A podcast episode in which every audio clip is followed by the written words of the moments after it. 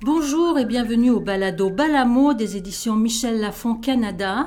Je suis Christine Péninou-Ritt, relationniste de presse, et suis votre animatrice pour vous présenter cet épisode.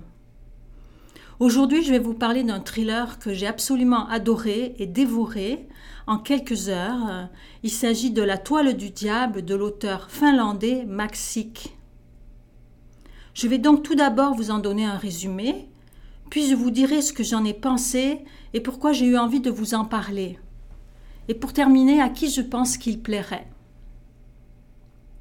Alors nous sommes au commissariat d'Helsinki en Finlande en 2020. Une équipe est chargée d'enquêter sur le meurtre d'une jeune femme dont le corps mutilé a été retrouvé échoué sur un rivage gelé et sur la disparition de deux stars d'Instagram. On comprend rapidement que les deux affaires sont liées.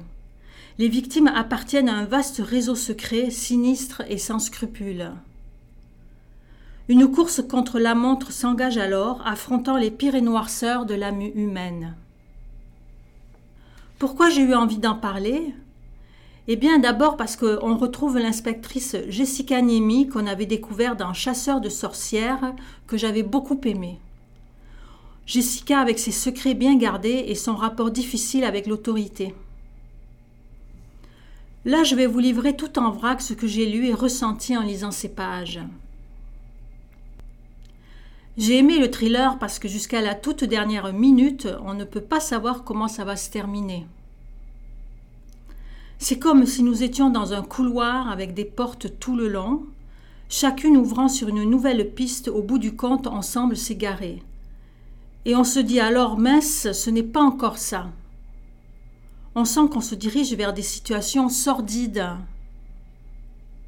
Quel est le lien entre un corps de femme avec d'étranges marques retrouvées sur une plage et deux influenceurs portés disparus?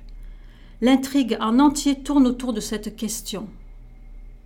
On a des personnages sombres avec une grande part d'ombre qui deviennent tour à tour suspects. Il y a aussi la ville d'Helsinki la nuit avec ses ambiances mouillées et porteuses de solitude. Et bien sûr, il y a les tiraillements entre les membres de l'équipe d'enquête. Tout d'abord, la commissaire élue, autoritaire, froide et sans aucune empathie, envahie par le contrôle avec sa montre connectée.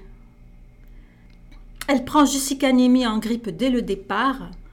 Est-ce que c'est de la jalousie? On ne sait pas. Mais elle est décidée à la briser. Elle cherche la faille qui la fera tomber.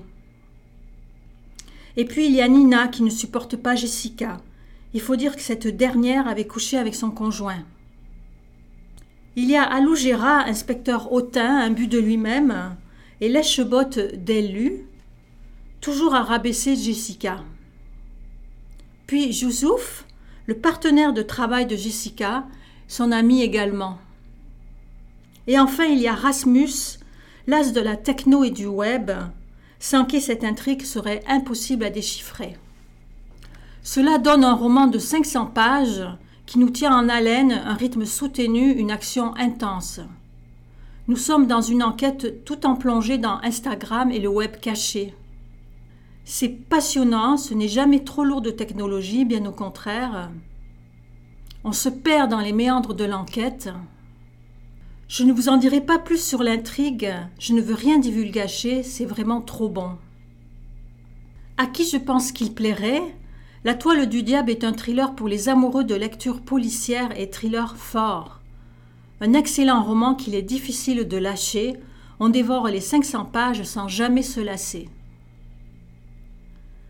Max est né en 1985 à Helsinki, Entrepreneur, scénariste et producteur de films, il est l'auteur de six thrillers traduits dans 38 pays.